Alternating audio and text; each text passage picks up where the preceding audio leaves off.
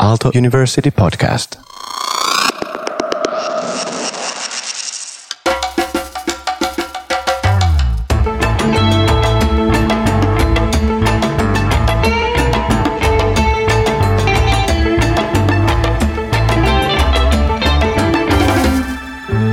This is Cloud Reachers. I'm Tomi Kauppinen. I'm today here with Belen Prado. Excellent. I'm so happy to talk to you right now. Oh, thank Thanks you for, for having me. Yeah, you. this is awesome. hey, how are you doing in these absolutely crazy, challenging times? um, well, I'm, I'm actually doing great. I mean, I'm ending up this very strange year in the best possible manner. Um, like working on, on my film. Um, I actually come from Buenos Aires and got a DAAD grant. Um, it's a the Deutsche Akademische Austauschdienst. Um, and therefore I pursue my doctoral studies um, at the Leuphana University in, in Lüneburg, Germany. So, yeah, we, we are speaking from very different corners right now. Yeah, yeah. Isn't it amazing? I mean, I'm in uh, Aalto University in Espoo, Finland, and you are in Lüneburg in, in Germany. And uh, even if it's this crazy pandemic times, we can still have a conversation.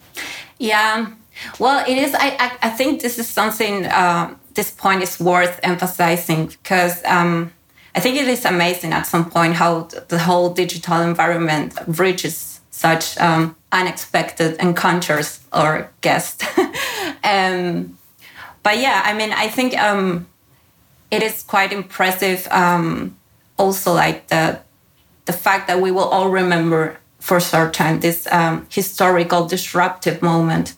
Um, like I don't know if this is like this, but it's getting really close to kind of the William Gibson cyberspace um, dystopia. Like you know, this kind of uh, cyberpunk dystopia where people are wearing helmets, masks. The, uh, the streets are completely empty. Like right now, um, right here in Germany, started today the um, the the very strengthest um, lockdown. Um, so everything is closed and kind of that the atmosphere is that the human becomes a threat, you know, and so you are more safe at home with your machines. And yeah, I think it's it's a really kind of a living dystopia what we are um, experiencing right now. Um, but also at some points, I think uh, if we try to retrace it and analyze the, the COVID phenomena historically, it is quite difficult because um, for any disruptive phenomena in history, there are usually like a period of time afterwards where the situation has to manifest uh, in its whole mature sense, and therefore afterwards we ma- we we make analysis about this and think about this and come out with conclusions.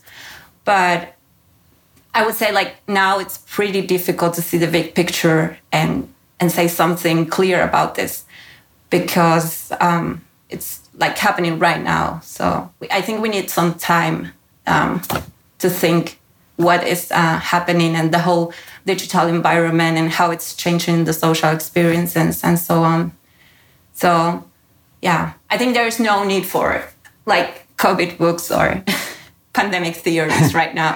Yeah. I think yeah, people are really Yeah. like really writing books, publishing about the whole situation, and I really I kind of disagree. I think for any serious analysis, we have to give some time to think about it.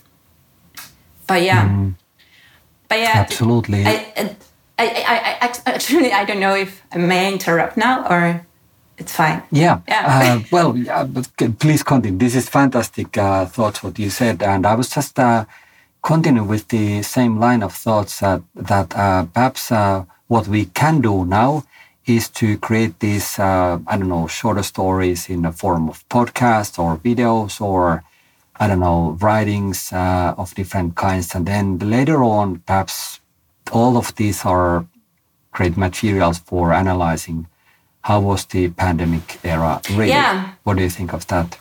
Yeah, yeah, yeah. Yeah, um, it's it sounds good.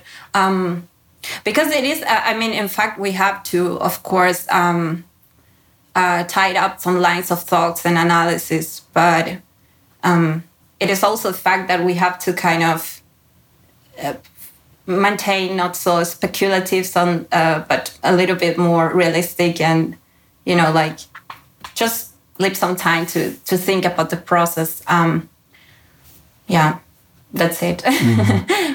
Mm.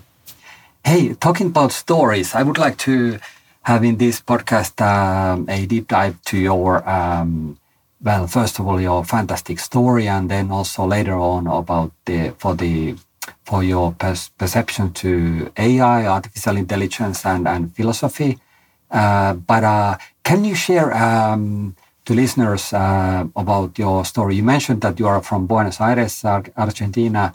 But um, can you share um, how is your story? So, so how did you um, start publishing books, and uh, how how did you end up doing a PhD in uh, Germany about philosophy Um, well, I think about the the the, the, the uh, yeah the, the fantastic story to share. I mean, um, I think uh, there are many like nested uh, paths along my my what is my my actual my actual and current situation.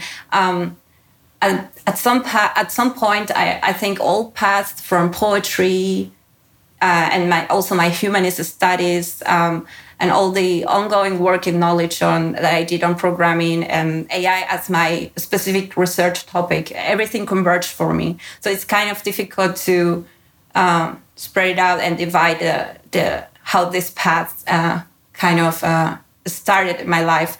I actually, of course, uh, I would say like um, all my academic and artistic pieces are tied together at some point, and this is something that probably will be reflected on my current working process. Um, um, for people who are listening, yeah, they already know. Um, as I say, like I'm pursuing um, doctoral study here in Germany, and it's uh, about philosophy and AI. Um, for philosophy, I, I take uh, much of the theoretical framework provided by Gilbert Simondon, who was a French philosopher of techniques, um, like from middle the second half of the 20th century. And AI, I, I trace it uh, the evolution of models uh, along what is named as machine learning. But yeah, this is like a little bit just to summarize uh, the picture. But as you say, I published also books um, as a child, actually. Um, and of course, as a child, I already um, had a view of the world, I would say like a model of the world that did not match with the standardized patterns from the kids of my age. Um, because I published at a very early age. I was uh, 14 when I when I published this first uh, poetry book um, wow. yeah, which just I, wow. I just I just don't know. It's it's pretty strange also for me nowadays um, that I'm older. But afterwards, I I published uh, one of the sh- short story tales. It's called a Metaphoria. Um, but yeah, I mean, I experienced uh, poetry as kind of my entrance to interface with the world um, because, as I say, all the standardized patterns that I knew around my environment were not like me, just simply as that. Um, so I think I, I, poetry kind of opened up my my my entrance to the words, to to understanding, to philosophical thinking as well. Um, I like to say actually that poetry is, for me, the best um, given representation for unknown patterns. So I think this is the most uh, beautiful picture that I have to kind of to express um, how everything is uh, entwined. Um, yeah, and I mean, after my my bachelor, my master studies, um, which I, I, had a formal formation on, um, on political science and philosophy, and afterwards I did uh, political philosophy as a master studies, um, and then I, in between, I started a bit of programming, and I decided to present this project, and of course, I I've been quite fortunate and still feel completely thankful, you know, because of the opportunity of uh, pursuing my studies. Um, so yeah, that's pretty much the big picture of my research fields and so on.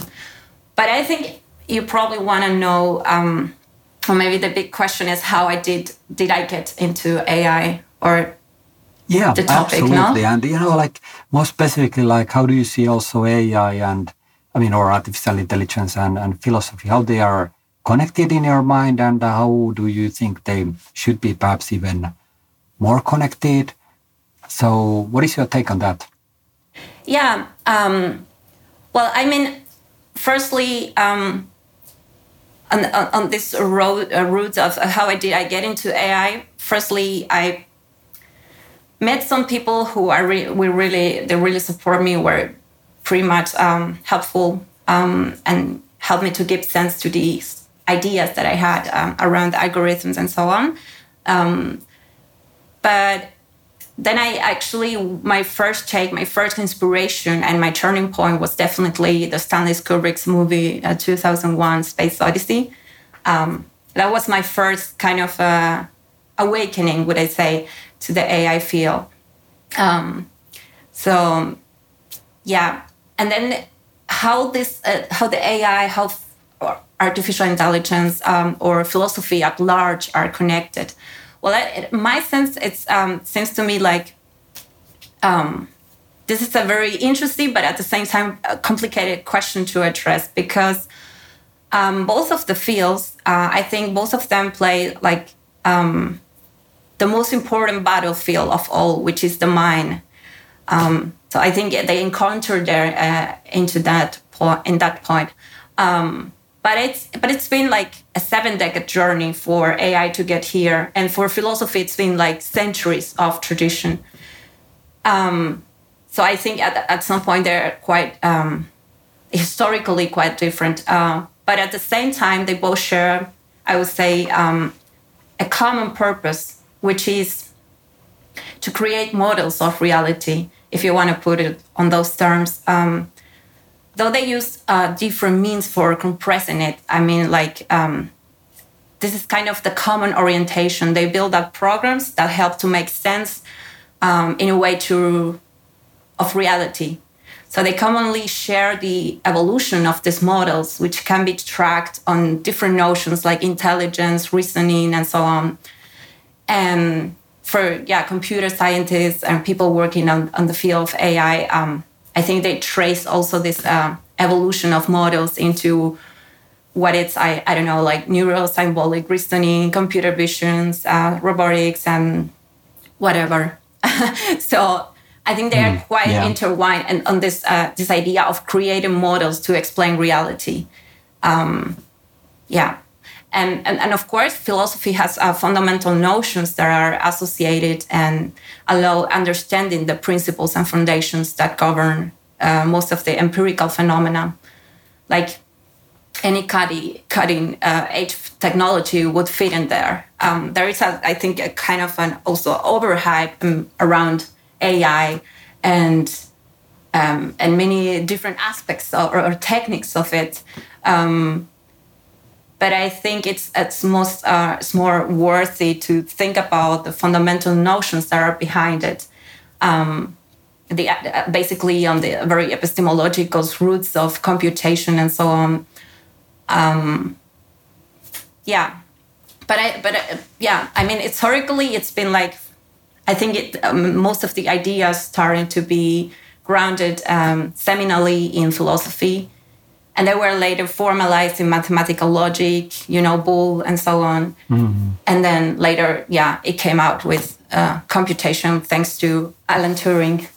So this is a little mm-hmm. bit, I think, uh, the path um, and the, the, the, the large um, chain of uh, common common purpose. I think I got opened the WhatsApp mm-hmm. platform. Sorry. Yeah, um, great great uh, wrap up. I, am also thinking about modal logic. I mean, different uh, systems of logic. I mean, those have also roots in philosophy, and then they have been kind of transferred to, I mean, the to, uh, to use uh, computers and AI basically to kind of implement these, those uh, systems.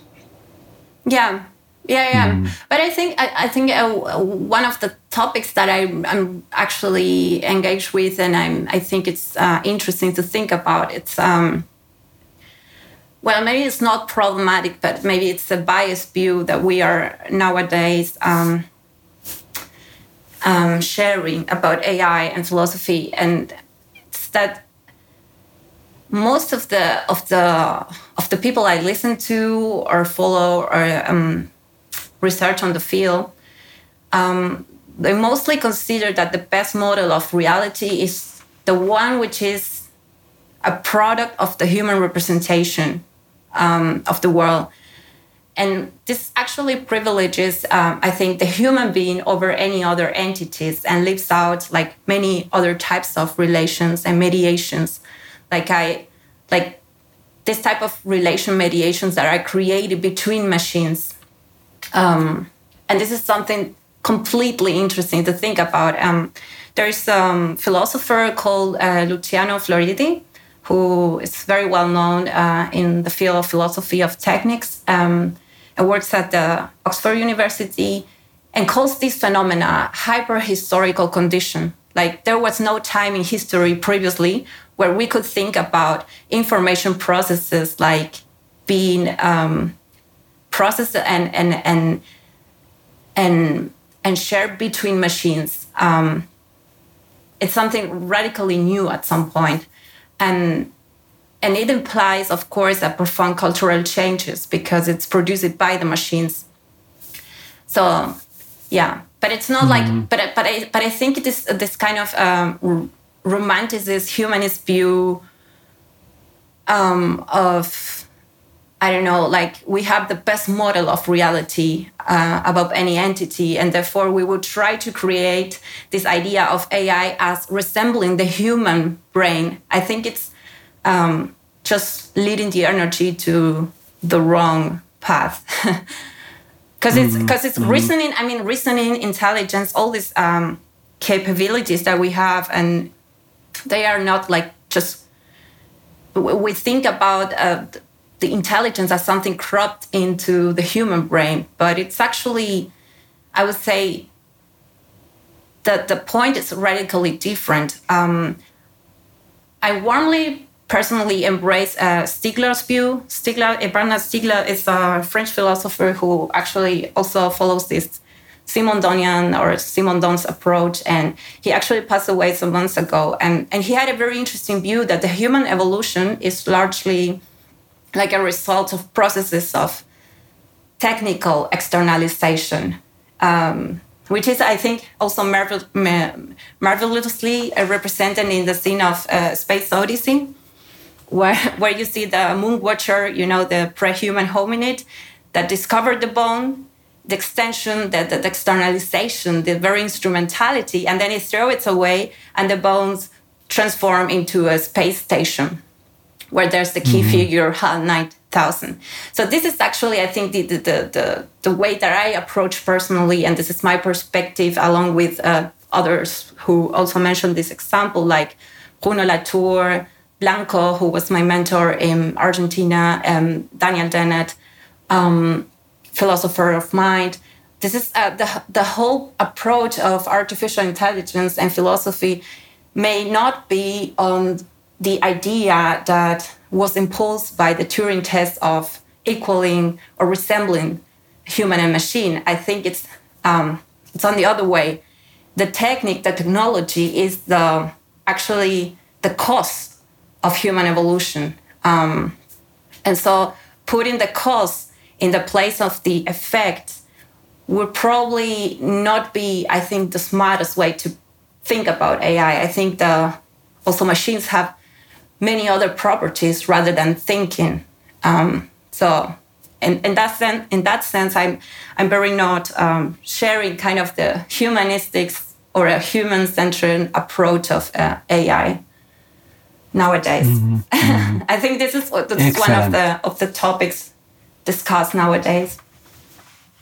That's a that's a super interesting thought process, and um, and uh, leads me to I mean um, you know about explainable AI is that perhaps uh, something that we we now humans start to think that okay, well, I mean, AI is doing a lot of stuff, and kind of we perhaps it's doing. I mean, it's likely doing, uh, or it, it is actually doing a lot of stuff that we don't anymore understand.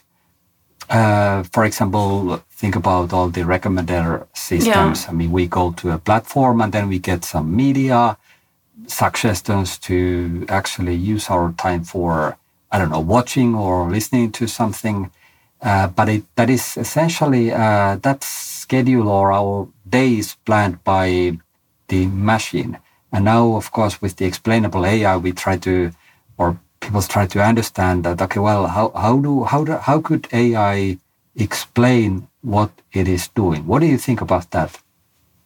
Well, I think that there you are pointing uh, to a very interesting uh, discussion because it is, in fact, um, that we are completely alienated. Um, I mean, we have no idea actually how the entire process of information is um, is working, um, and this is a discussion that uh, I think hits AI where it lives. Cause it is about the cultural of techniques. With what kind of culture are we producing? We produce kind of uh, subjects who use AI as sort of an instrument just to accomplish their goals, uh, which also fits pretty much with the consumist um, society.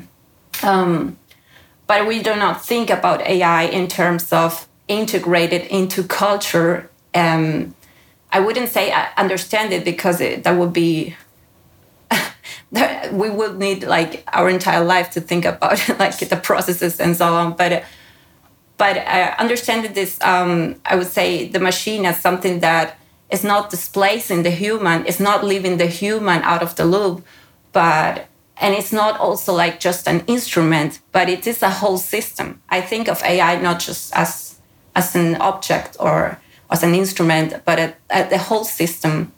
Um, and it is a system that produces its own mediations, its own relations. Um, yeah. Mm.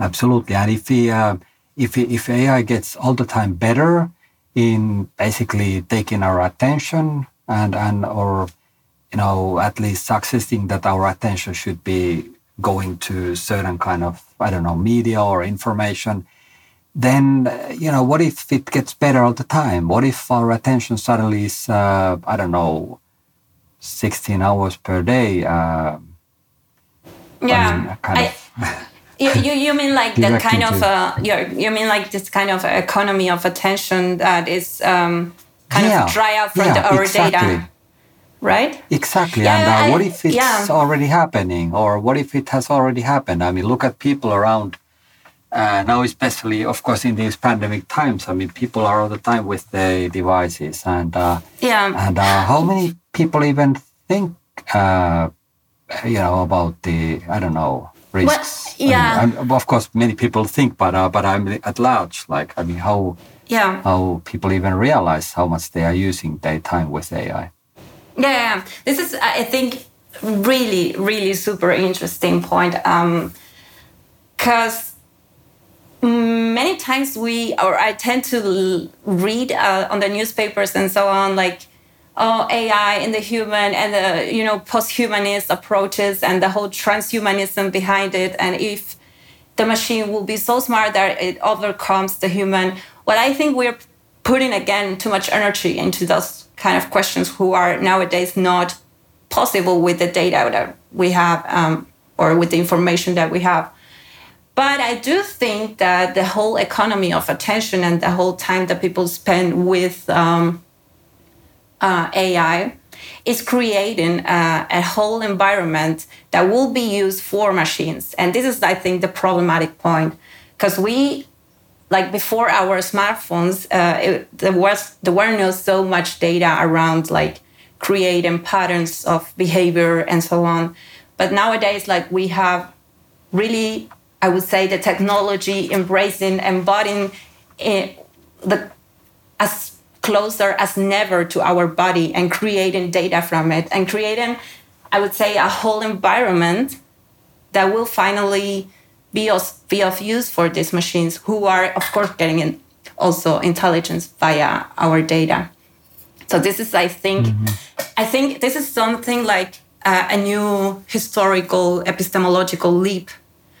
Um, and I, I like I like one term that um, Ray Kurzweil, you know, this visionary AI um, writer, said uh, he, he considered himself in one of his book like a patternist, um, someone that sees the patterns everywhere. And I think our society is uh, leading towards something like this. It's gonna be kind of a society of clusters, society of um, and organizing people behavior and kind of indexing everything according to the data that they create. So therefore, I think now is the moment where we have to be completely um, well aware of what we do online and what kind of data are we uh, willing to create.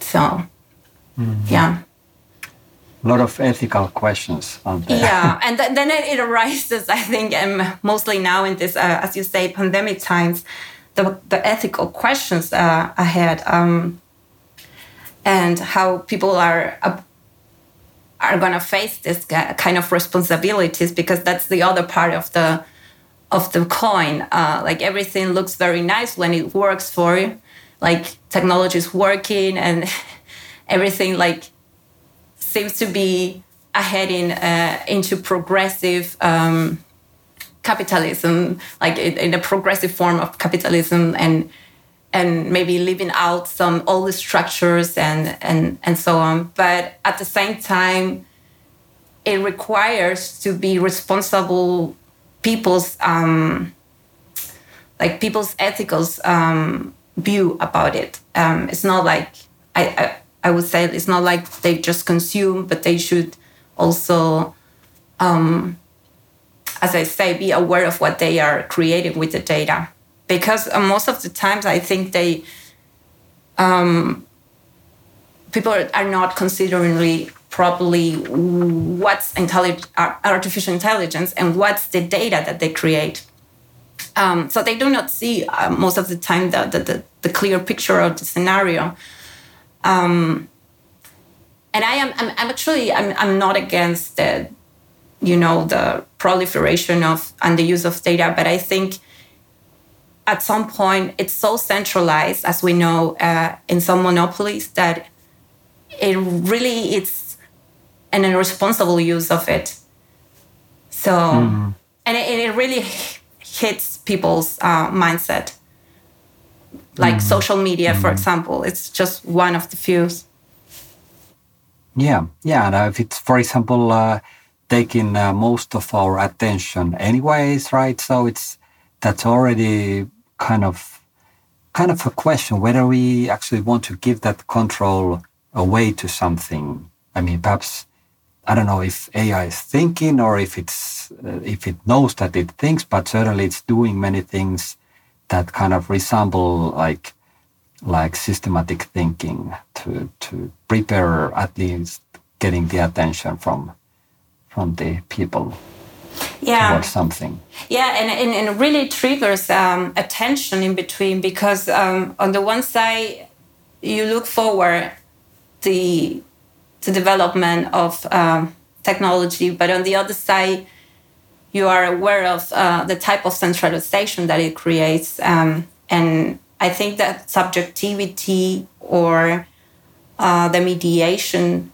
as such um, that people experience right now, it's completely different and it will be, it will keep, um, I think, changing over these next decades. Um, like pe- people will really experience the machine as something completely different than it was like some decades ago. Um, I think like um, Stiegler, this philosopher I named uh, previously, he had a really interesting notion. Um, he said like 1993 is the year of um, of the digital turn. He say like the whole you know networking infrastructure that the internet brought. Uh, it also created a, a whole new way of exchanging and the, as and, and the whole cultural implications within. Um, but I think that 2020, the, the year of the pandemic time, will be the psychological turn. It will be, I, I think we all remember this time as the time that the whole digital environment finally had kind of a, would I say, a clear psychological impact on us.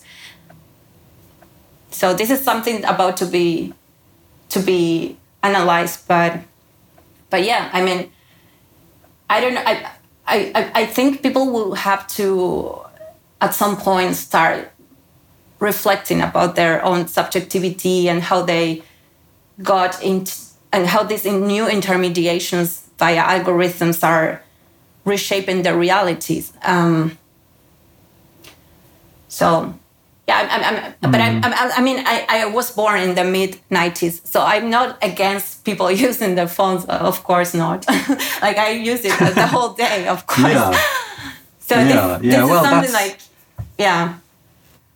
Yeah, I I so know, but I mean, is it um it at the same time that I mean we should be, and this is by the way interesting to hear. Perhaps if there is there are listeners who are listening to this uh, conversation, let's say five years from now or ten years from now, 2030 or 35 or something like that, it would be interesting to then see their comments and hear their comments uh, how they how they how they see 2020. I mean, was it really a turning point? I, I agree with you. It, it will be seen as a turning point, but it will be also interesting to hear from the future people uh, how yeah, they uh, yeah. look at this era. For sure.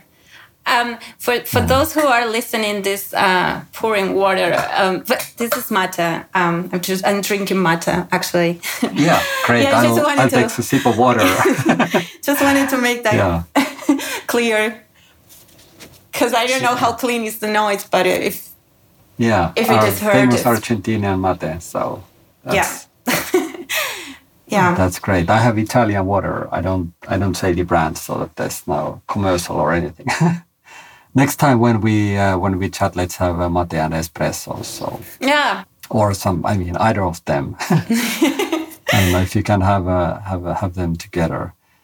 But uh, hey, I want to ask you uh, because I mean now, of course, AI is is taking a lot of our time, anyways, and we are using the phones anyways, and and laptops, and um, of course, um, um, you know, we have uh, hobbies, uh, works, and and uh, studies, and so on. But uh, how do you think? What do you think? how can we, in this era of AI and online almost everything. How can we learn a new mindset or a habit?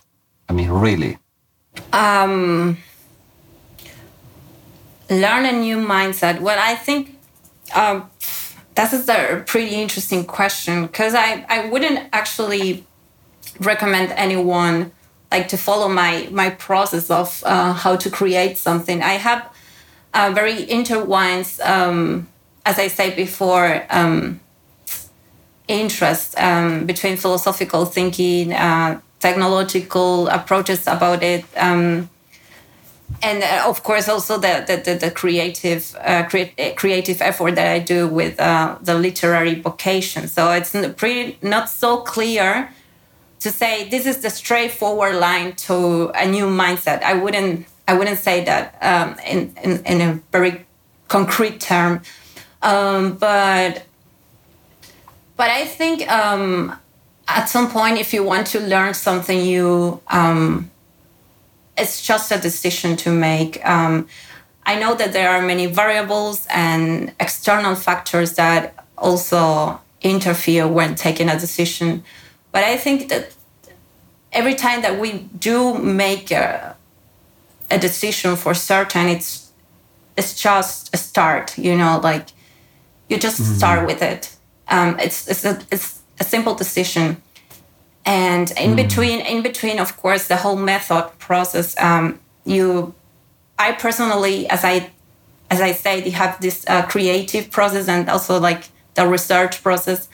I have to deal with a, I would say like a, two opposing tensions. One which is kind of uh, Apollonian, uh, like from Apollo, the god, which is the discipline, you know, the the rigorosity, being methodical, and on the other side is Dion, uh, Dionysian. I'm, I'm spelling it terrible probably uh, Dionysian you know the, the, the other god which is yeah, the opposing yeah. force the opposing force is like uh, it's the enthusiast you know the the the, um, uh, the creative um, that uncertain part of it. Um, and so you have to find a middle point in between, like be methodical, I would say, uh, when taking this mm. decision and, and trying to reach your goals, but also leave some place for your your own intuition and your own and how to produce your own things.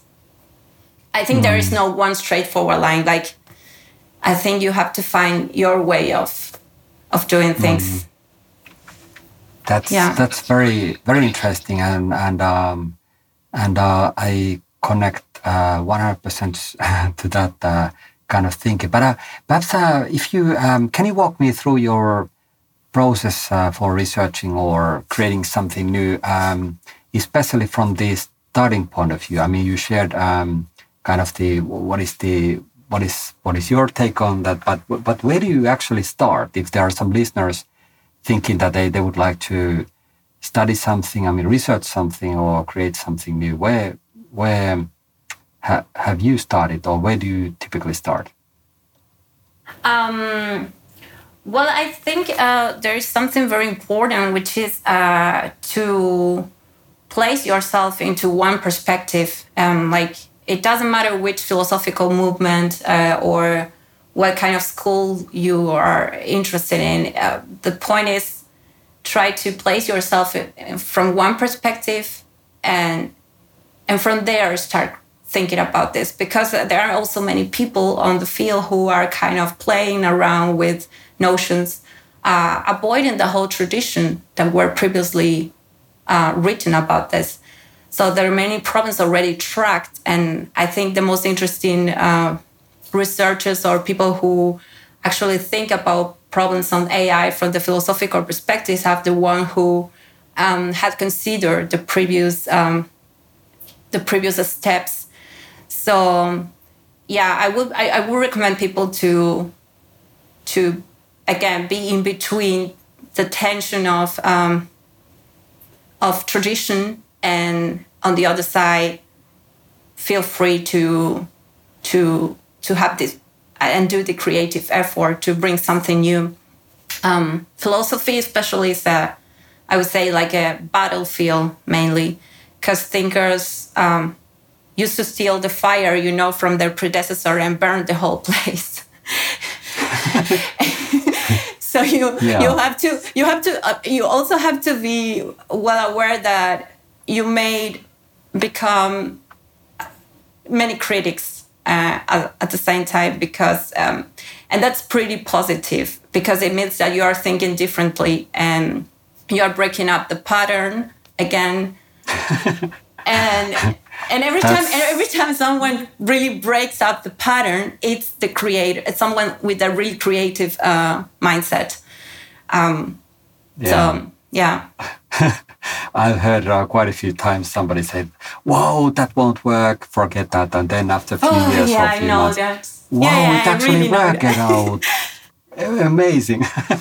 yeah, yeah. I, I, well, it was my whole life like this. People telling me, "Oh no, this is very difficult." You know, I just uh, started uh, to study Germany, uh, German. Sorry, when I was uh, 15, actually and people know why you're you doing this? And actually i also as you know um, because of a personal conversation i also try with finnish but but that wasn't possible uh, at the end. But I learned yeah. some just some well, expressions. But people always yeah. welcome to come to Finland and, and study Finnish, or we to do it online. So I'll I'll be happy to help you. I mean, oh, that would be really a, a, dream fulfilled because I it's one of my dreams yeah. to go to Helsinki.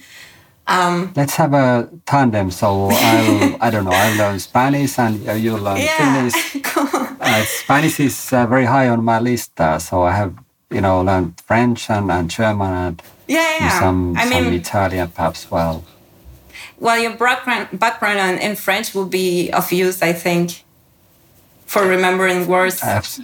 yeah, absolutely. Yeah. when, when I, I, I went to live in Paris uh, for three and a half months uh, just to learn basically French and um, work there a bit and um, and uh, and I did it and I mean I, I took one course at the university before that but uh, it was I mean it was I don't know if it was enough to give me the basics but uh, but I it worked pretty well so and I did kind of the same with uh, German, although then I had studied two years German back at the primary primary school, but, uh, but Yeah. it's it's doable. And uh, is it um, why, why what um, is it curiosity or is it um, just being brave or how do you how do you think what what kind of gives you the energy to go to unexplored territory?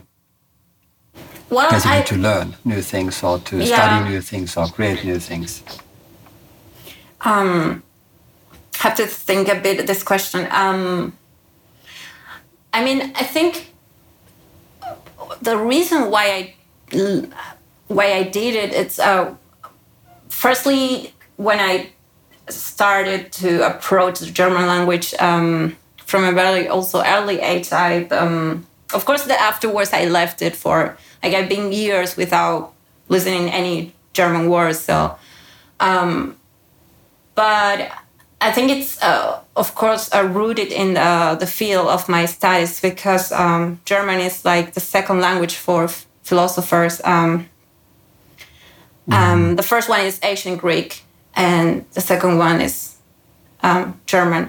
So I wanted to have this tool kind of uh, in my in my operative system, and in order to I- think about you know like in those terms and understand finally some expressions. But yeah, I mean, leaving my homeland and and and, and encountering a whole new environment around me with new people, new culture, everything.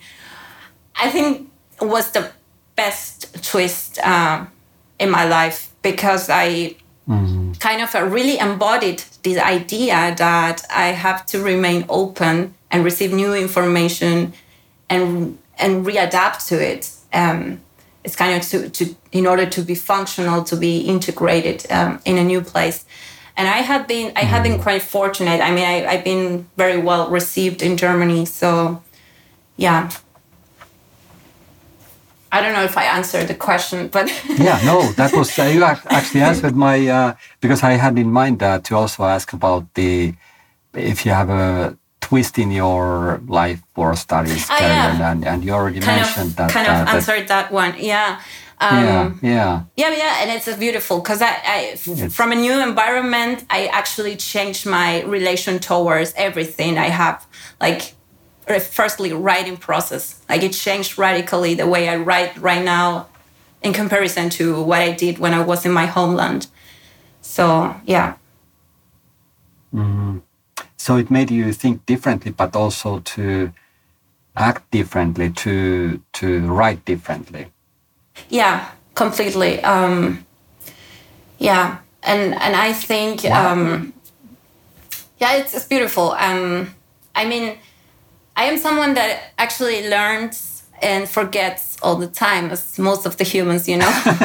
and I- and this uh, this was something like I really had to be functional because everything depended on me. I like if I, you know, if if I do not cook, I do not eat. Like just to be to put a, a really simple example, like I really had to be completely responsible about my my options and decisions. So it actually drove me to from different activities to be um, like to be completely upfront about what I'm doing. Um, and actually, that also pervade the the scenario of writing. Like I try to, or I recommend to people to write honest and and actually let the message get across at some point. That's the that's the whole idea. Um, and previously, as as like my writing was always like at the end with some concerning about myself. And when I changed uh, the environment here in Germany, I, I realized like it's not about me actually. I know that authors and writers are really self-referential, but it's about the creating, you know, some message that could get across for the others. So this, I think, was quite radical uh, in my writing experience and the whole way that I proceed for for almost everything I do. So it's more important to communicate, to convey the message than to Yeah. think about Yeah, yeah. kind of yourself. Okay, well, what I what yeah, do I do? Completely. Yeah, because sometimes it drives really mental to to be so overthinking about everything and some, sometimes it's just about the message and, and just send the message and see what happens. Um, Hmm. Yeah. Yeah, that's um, that's. I mean, it's it's basically. I mean, I so agree with you. It's uh, it's a secret to. I mean, writing, communications, uh, running. I don't know any any project. Basically, I think uh, to just do um, cool stuff and then report about it. Yeah. and and yeah, I don't know, but that this is pretty much um, what I think, and uh, and yeah. and, and one is it's never su- sure hundred percent uh, certain Yeah. about the things, but, but, isn't it isn't it so also that uh, or what do you think about um, i've been thinking this uh, about this a lot like how to how to actually uh, complete things and um, and uh, somehow kind of kind of the mindset where where we think that uh, we we do things and this is what i also if i when i have master thesis students i i, I also um, recommend them to do is to just day after day do these exercises do um, i mean i mean studies um, of course uh, communicate all the time but then then really make sure that uh, that all the time there is something also in the written form and in a shareable form and in a form that you can ask feedbacks feedback for um, is this um, in line with uh, what you what you think of Um, how yeah. writing can be or should be yeah. Um, well, I think that's uh, pretty interesting. I mean, yeah, I, the, the most interesting circuits of communications are those who have feedback processes um, in between. So then you share with someone, and and the idea starts to get amplified and and and reaches places where you haven't thought before. I think that's the best thing that could happen to someone um, writing uh, creative or writing a, a master bachelor thesis or even higher um, studies. Um, so yeah, but but I mean, in order to accomplish task and and actually, as I say, like be functional, um, I think um, yeah, one of the best ways is, is to share, uh, to have like a kind of a, and follow up that change of. Uh, of uh, debates and discussions about the topic. Um, I think recommendation system, for example, from AI, are pretty much of help for that. Like sometimes if you follow some sort of people uh, um, on different platforms, then you kind of get updated about uh, what's the state of the art. Um, but it's not enough. It's not just about listening what they say. You have to also yeah uh, do something about this and, and, and if possible share it i think this is a very very very important thing to share and, and try to as i said before let the message get across and it, it will it will of course be distorted along the time. I mean no thinker in human history has remained with the with the same mindset that it had when it started its its uh, research or whatever processing.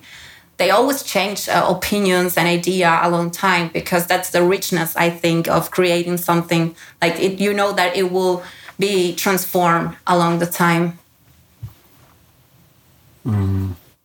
absolutely agree with that. I mean, was just uh, thanks for sharing that because I started to think about uh, my journey and uh, and uh, it's uh, I can identify very very different kinds of thinking, but I mean, it's also some similarities in in different times, but uh, but are so so different. I mean, basically, um, one essential difference is, for example, where to invest one's own time to, right? I mean, because at some point we are interested in something, and then later on you are perhaps not that super interested about it anymore. yeah You want to invest uh, time in, I don't know, learning something else, and then then your thinking might also then uh, differ. Um, hey, about learning, uh, I'm very curious to hear um, what did you learn last time, or can you remember or identify what did um, you learn last time, and uh, also how did you learn it? Is it was it uh, via online, some platform, or just I don't know somewhere else? Um, this is a, a, a complicated one. um, yeah, because as I say, I, I, I, tend to learn and forget yeah, pretty easily. so, um, yeah, but I would say one of the major things I learned is um, to communicate um, and to and to formalize uh, my ideas outside of the box, like outside of the comfortable zone from people who have the same or pretty much uh, similar ideas to me. Um, actually, I I would say like what I learned last time is from people who are not from the field, are not even academics at all. Like those are people who um, you share an idea with, and they have some kind of maybe not the conceptual or the methodological background, but they do have a certain intuition about the problems. And I think that had, uh, from my view, enriched many, many of thing, many of the things that I am dealing with. Um, and how did I, I learn it? I think, um, well, just communicating. Um, most of the time, I, I, I would say like it's uh, via platforms like this one. Um, but yeah, like it's um, my whole environment is quite digital, I would say, with the whole isolated uh, COVID phenomena. I mean, I am a product of this. And my thesis will be a product of this time you know? It's a completely yeah. it's a completely i would say work uh, processed in times of covid. Um, so resemblance with reality will be for certain. Um, um, clear i would say. Like you could realize that mm. this is a this is a thesis written in pandemic times um, yeah, yeah, and I mean, think about. I mean, how what led us also to have this conversation was basically this online era and uh, online event, the learning with AI event, and uh, so yeah, I mean, it's just yeah, amazing. So, and it, it's it's amazing, so. yeah, and, and I think we have to to remain quite uh, open up to to the changes that we will experience. As I say, there there mm. there is already I mean, most of the philosophers who embrace um, embrace this idea of, um, as, as, as Floridi point out, of a hyper historical condition, or that they face this, uh, the philosophical aspects from um, how machines interact within each other in, or, in order to create a whole system, and from that system comes out like algorithm mediation that will profoundly change the human perspective. Um, I think people have to remain awake to this idea because uh, we are already playing the game. It's not like we can run away and I mean, you can, mm. of course, live in the forest and do whatever, but I mean, most of the people are interfaced by these technologies. And so the whole mindset will be, I think, reshaped by it. And it's Mm. It's uh, it's mm. up to us. It's up to our responsibility to, again, generate the right uh, conditions for it. Mm. Very um, beautiful thought, and uh, and uh, couldn't agree more. It's uh, it's like uh, this. Um, I mean, human compared to human with AI. It's it's pretty clear that human with AI is is quite much more powerful, so quite a lot more powerful. So, um, and when it comes to, I don't know, navigating around the city or navigating in the information space, and yeah, so yeah, it's uh, hey, I wanted to ask you. I mean, kind of um, final question, and uh, we always ask this from all guests because I mean this is Cloudreachers podcast.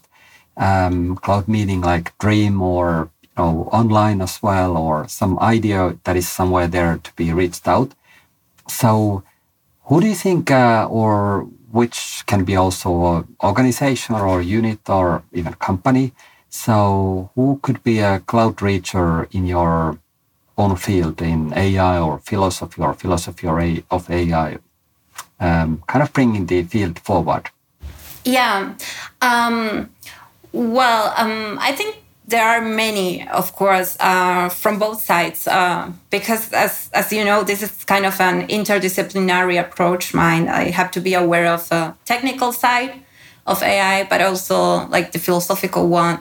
And on the philosophical uh, aspect, I would say like there are many emerging uh, and interesting philosophers, like uh, especially those who embraced uh, this line of thought that I mentioned before, you know, this uh, whole machine to machine communication um, and relation that spread out from it, um, like uh, Bruno Latour or Graham Harman, Timothy Morton, like uh, many of the people are like within the movement called uh, speculative realism, or I think it's also like speculative materialism. So this is uh, quite contemporary and really powerful to think about new conditions. And there is also like I, I don't know some others like uh, that picture the the field um, of AI and philosophy quite good, like um, Matteo Pasquinelli. He also works in, uh, in Germany. And then the, on the on the technical side, I would say because it, it, I always mix uh, both uh, sides. Um, it's um, uh, Lev Manovich. He he he made a, recently an article called Representing Phenomena as Data. And I think it's, yeah, this is also super interesting. Um, and Argentina has as well, like many of my colleagues are really pushing the field forward. They are going to actually present a book uh, next year called uh, A Glossary of Philosophy of Techniques. And actually, I contributed to it. So, um, it will be i think it will kind of show the picture of, of the state of the art where we are and and bring up new questions about um, the current state so yeah and, and it, for for that um, for my argentinian colleagues there are like people who i mentioned before like javier blanco who is uh, my mentor from there uh, manolo manolo is pablo rodriguez um, he translated uh, Simondon, for example, to Spanish, and yeah, and many others as well. So, yeah, this is a little bit the picture of uh, the kind of people I follow and I um, and I discuss. I would say um, to enrich the view of AI. Thanks. That's a magnificent list of, of people and also readings. I mean, you mentioned also book and articles. So, so yeah, I'm, absolutely I'm, I'm those, forgetting so. something. I, I, am forgetting something that I, I think it could be pretty much of use for many people researching on the field. I'm sorry that I interrupt you, but I, no, I was no, forgetting. I was forgetting that, that there are actually now um, uh, researchers from the MIT they released um, i think it's just called the st- uh, state of the art ai or something like that. Yeah i think it's state of the art ai and they trace the whole uh, they are still doing it uh, but you can see the picture of how all the models of ai are evolving along the time and i think um, this is also quite useful for people researching on the area I will check it. Is it a visualization or is yeah, it um, it's a kind of beautiful visualization. Um, I would share. I think I got right now Yeah, here hey. the link. Please share Yeah, link and I'll I'll post it to also the description of the podcast and uh, and if there is depending on the platform there is like Yeah. different- But by the way, we are planning now a website for the podcast, so then of course then we have more space for posting all the links. So I'll let's add it add it there. Great. I already shared the link. Oh, in the in the chat or Yeah. did you? Yeah, the chat. Okay. Wow. this is this is great. Thanks. Uh, looks awesome. I'll share a link to the description of the of the um, episode. And uh, perhaps, I mean, one thing I've been thinking uh, just recently is that uh, perhaps we could do um, kind of visual versions of these podcast episodes as well later on. I mean, no hurry with that or anything, but like like adding visuals uh, then later on, and this could be one visual Yeah. then to add there. Yeah, yeah, completely. So yeah. let's see. I mean, it's uh, okay. Nice to hear. If you like the idea, let's let's perhaps plan a kind of visual version of this of this podcast and uh, and uh, kind of another way of uh, doing videos because traditional videos are doing simultaneously with the audio. But why not uh, first record the audio and then kind of Adding I don't some. want to use the word decoration, but I mean like Yeah, like yeah. adding the visual layer on top of that. It's I was just, just, I, I think it's it's a good idea, and actually, one can actually, I think, picture what it's been saying through like an image that condenses the idea. I think that's uh, really interesting because now it, I, I think we are on a very on a very uh, visualized culture. So I think it's a good idea. yeah, yeah. Yeah, and and look at all these slides. I mean, they are basically just visuals, and uh, but typically they don't have the soundtrack at all. So it's just the visuals, right? So just thinking, well, and by the way, this is also the reason for having this podcast in the first place to to really have these conversations and and and um, let people share their thoughts uh, via audio. I mean, via their voice. Let them voice out Yeah. their thoughts. I'm very, Yeah. I'm very thankful uh, to you for for this opportunity. It's actually my very, very, very first podcast. Yeah. Really? Okay. Wow. Yeah. I mean, you are amazing. Just amazing conversation. Oh, thanks, I thanks. Um, I so appreciate. I highly appreciate that you uh, joined me on this episode. This has been amazing. I have learned so much, and uh, I don't know, just just beautiful stuff. So thanks so much. oh, thank you, thank you very much, and I, I also highly appreciate that the, the, the exchange of ideas. And I, I looking forward for exchanging a bit more. I mean, it's a very short period of, of a short uh, time frame for expressing, you know, but I think we could. I, I think we could still discuss some of it. Absolutely. Hey, let's uh, Belen, let's have a, another episode and uh, come back anytime, and uh, let's also think of other forms of of communications, be it um, video. I mean, video layer, as we were talking about this, uh, about um, adding a layer to the podcast, or I don't know. There is so many other ways of of collaboration. Let's get back on those. Yeah, cool. Yeah, I, I'm, I'm very glad for, and will like pretty much. yeah. Yeah. So- Excellent. Hey, thanks so much. And uh, and um, uh, that's it, uh, listeners. Um, hope you enjoyed as much as we did. Um, stay tuned for new episodes. There is uh, more to come. Uh, we are now recording at uh, kind of, uh, very active uh, way uh, these episodes, and, and also planning to streamline the the uh, podcast recordings and um, and um, publishing them, airing them uh, kind of very soon after the recording. So stay tuned, take care, stay safe. Ciao.